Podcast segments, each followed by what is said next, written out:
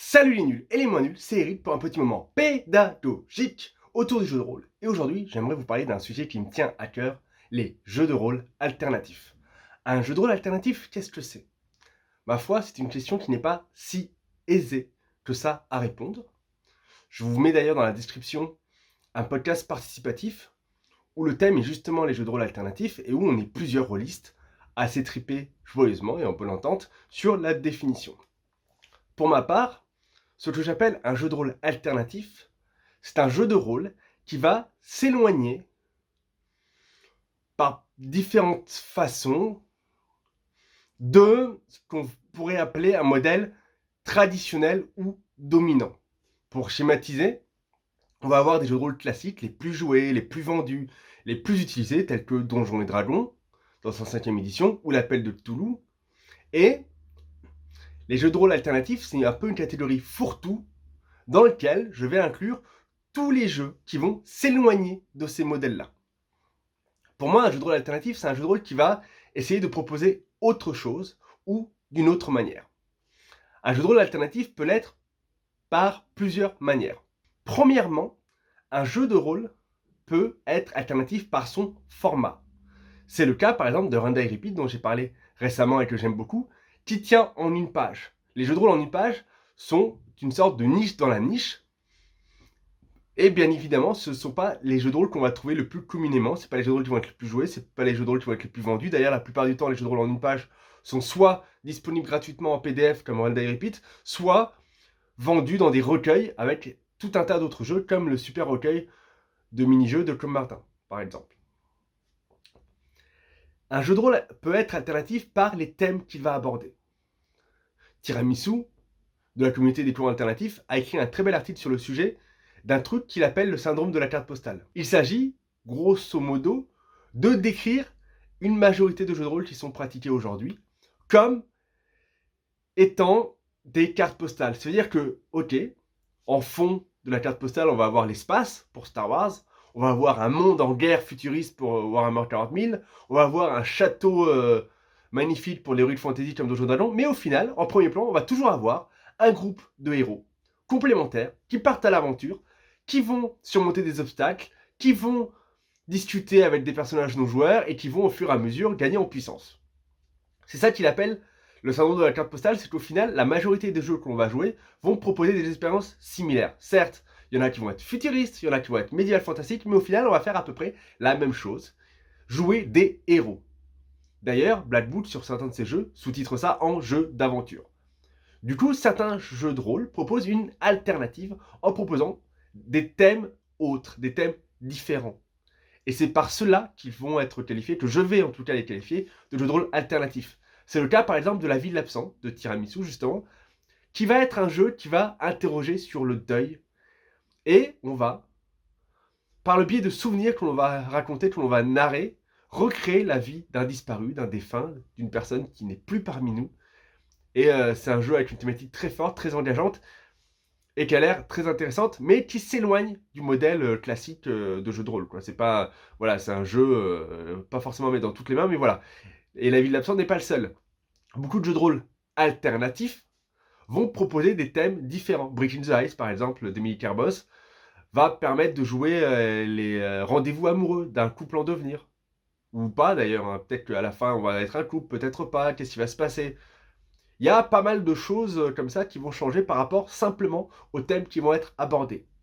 Troisièmement, un jeu de rôle peut être alternatif par ses mécaniques de résolution, par son système de jeu, par comment est-ce que le jeu fonctionne.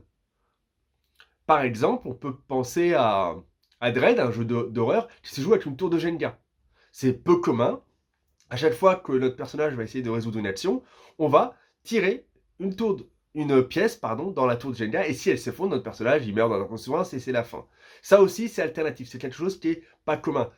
Les jeux de rôle alternatifs, comme j'ai déjà précisé au début, comme je reprécise à nouveau, c'est vraiment une catégorie, c'est vraiment une sorte d'étiquette, même si moi j'aime pas trop mettre des étiquettes, mais voilà, c'est une manière qu'on a de décrire des jeux en opposition à la majorité des jeux en fait. C'est une définition en creux si vous voulez. On ne les définit pas par ce qu'ils sont, on les définit par ce qu'ils ne sont pas ou par ce qu'ils vont apporter de nouveau, de différent ou d'étrange par rapport au jeu mainstream.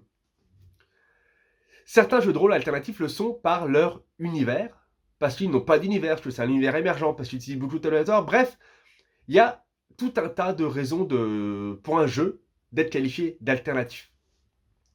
Beaucoup de jeux sont alternatifs parce qu'ils n'ont pas la même manière de euh, distribuer l'autorité autour de la table. Classiquement, en jeu de rôle, on en parle beaucoup euh, dans les, dans les vidéos ici et là qui parlent de définition de jeu de rôle.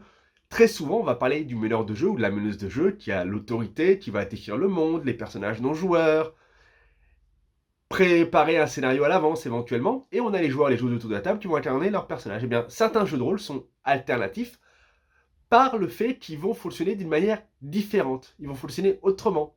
Ils vont, par exemple, multiplier l'autorité du MJ et la séparer, la diviser et la donner à plusieurs personnes, comme Sonia et Conan contre les barbares, où on va être un joueur qui incarne le barbare et plusieurs maîtres de jeu, les ninjas, par exemple. Ou alors, il y a également des jeux de rôle alternatifs qui le sont parce qu'ils se jouent en solitaire. Et effectivement, c'est pas quelque chose de très classique, c'est pas quelque chose que l'on retrouve souvent. D'ailleurs, il faut que je finisse de lire le Temple des Vents, que je vous prépare un, moment pédagogique sur le sujet. Mais voilà, jeu de rôle en solitaire, c'est une catégorie en soi, et c'est aussi des jeux de rôle, ce sont aussi des jeux de rôle alternatifs, puisque ils proposent, ce qui n'est quand même pas commun, de jouer tout seul. C'est pas en solitaire, euh, comme on disait à l'époque, euh, jeu de rôle solo où on a un MJ, un joueur. Non, là, c'est vraiment, on joue tout seul, on est face à son livre de jeu, on est face à sa fiche de personnage et à son imagination. Bref, il y a tout un tas de raisons pour qu'un jeu soit considéré par moi ou par d'autres. Hein, euh, c'est une vision qui est propre à chacun de dire qu'un jeu est alternatif ou ne l'est pas. Mais voilà, il y a plein de raisons de qualifier un jeu d'alternatif. Et si je voulais en parler aujourd'hui, c'est parce que moi, j'aime les jeux alternatifs pour plusieurs raisons. Déjà, ils ont tendance à s'éloigner des, sentiers battus. C'est d'ailleurs pour ça qu'on les appelle des jeux alternatifs. Et du coup, ils proposent des nouvelles choses, des nouvelles mécaniques, des nouveaux univers. Et ça permet de nous ouvrir l'esprit et ça permet de découvrir de nouvelles choses, de s'ouvrir à d'autres façons de jouer et de faire évoluer sa pratique de jeu étant en depuis maintenant euh, presque 20 ans, eh bien, découvrir des jeux de rôle qui sont un peu différents, un peu nouveaux, qui proposent des choses auxquelles je n'étais pas habitué, vont me permettre moi aussi d'évoluer en tant que rôliste, d'évoluer en tant que pratiquant de jeux de rôle et découvrir de nouvelles choses. J'ai failli oublier, mais un autre truc aussi euh, sur les jeux de rôle alternatifs, certains sont alternatifs par rapport à leur modèle économique, par rapport à leur mode de publication. Tout ce qui va être les rançons, les Patreons, les prix libres, tout ça, c'est des choses qu'on ne trouve pas dans le circuit classique, hein, encore une fois, je mets des gros guillemets parce que voilà, ça ne veut pas dire grand chose non plus. Mais voilà, faire une distinction entre ce qui se retrouve de manière majoritaire dans le milieu et ce qu'on va retrouver chez les alternatifs et alternatives qui vont proposer d'autres choses. Donc il y a aussi pas mal de modèles d'édition différents sur du prix libre, sur de l'open source, des trucs, euh, des Creative Commons, des jeux qu'on peut modifier, redistribuer. Bref, il y a tout un tas de choses nouvelles qui sont proposées dans ces jeux et moi je les aime beaucoup. Parce que ça permet de faire évoluer ma pratique, ça permet de découvrir de nouvelles choses et c'est aussi un milieu où on a tendance à beaucoup communiquer, beaucoup échanger entre différents participants et participantes qui aiment ce mode de jeu-là. D'ailleurs, je vous conseille, si vous voulez aller plus loin, si vous voulez découvrir moult et moult et moult jeux alternatifs, et pourquoi pas ouvrir votre esprit et essayer des trucs, deux communautés Discord. La première, c'est les courants alternatifs. Il s'agit d'un regroupement plus ou moins euh, formel ou informel de créateurs et créatrices de jeux de rôle dit alternatif. C'est des gens voilà, qui, ont, qui ont des envies de partager euh, des modes de jeu différents et qui euh, écrivent des jeux. Des jeux en solitaire, des jeux BOB, des jeux sans conflit, des jeux qui parlent du deuil, des jeux avec des thématiques dures, des jeux avec des thématiques joyeuses, des jeux sur le care, qui est un mouvement de jeu qui est vraiment des jeux pour prendre soin de soi et prendre soin des autres, quelque chose qu'on ne retrouve pas habituellement. Donc voilà, ce sont des gens qui aiment les jeux alternatifs, qui en produisent D'ailleurs, ils étaient à Autolone avec un stand magnifique, avec tout un tas de jeux alternatifs. J'ai fait un peu le plein pour l'année, c'était super cool. Étoile est aussi un peu alternative dans sa manière d'être auto-édité et, son format qui est plus réduit que les jeux traditionnels. Ils m'ont permis de pouvoir déposer quelques exemplaires euh, d'étoiles pour la vente et grâce à eux, j'en ai vendu 7 euh, lors d'Autolone. Donc voilà, merci beaucoup. Donc voilà, cette communauté-là est une communauté de créateurs-créatrices super sympathique. Vous pouvez échanger sur vos créations, vous pouvez échanger sur le modèle économique. La plupart des auteurs et autrices sont assez transparents sur qu'est-ce qu'ils gagnent, qu'est-ce qu'ils perdent, combien ça coûte. Bref, c'est vraiment un vivier de créateurs et créatrices autour des jeux alternatifs. Super intéressant et je vous invite à y aller si vous aimez les jeux alternatifs et surtout si vous aimez créer, produire du jeu de rôle vous-même, avec vos petites mains, plutôt en artisanal, plutôt que de passer par un éditeur.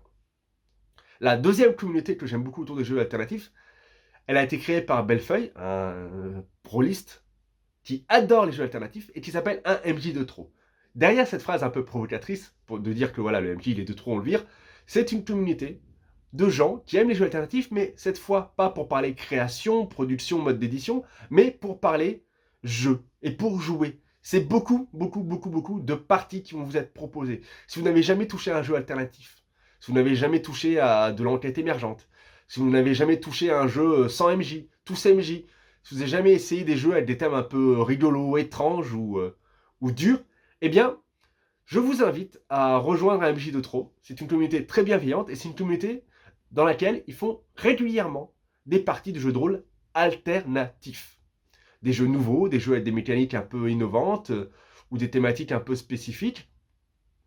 Et euh, en plus, je vous invite également à vous renseigner sur le podcast associé puisque régulièrement leurs parties sont enregistrées au format audio, sans montage, hein, c'est vraiment à la route. C'est ils jouent, ils enregistrent via un bot sur Discord et ils vous fournissent ça. Et du coup, vous pouvez aussi, même sans vous-même jouer, jeter un coup d'œil à ce qui se fait côté euh, jeu alternatif et profiter. Enfin bref, voilà, ce moment pédagogique est déjà assez long comme ça. J'espère que je vous aurai partagé un petit peu de mon enthousiasme sur ces jeux alternatifs et je vous dis à plus les nuls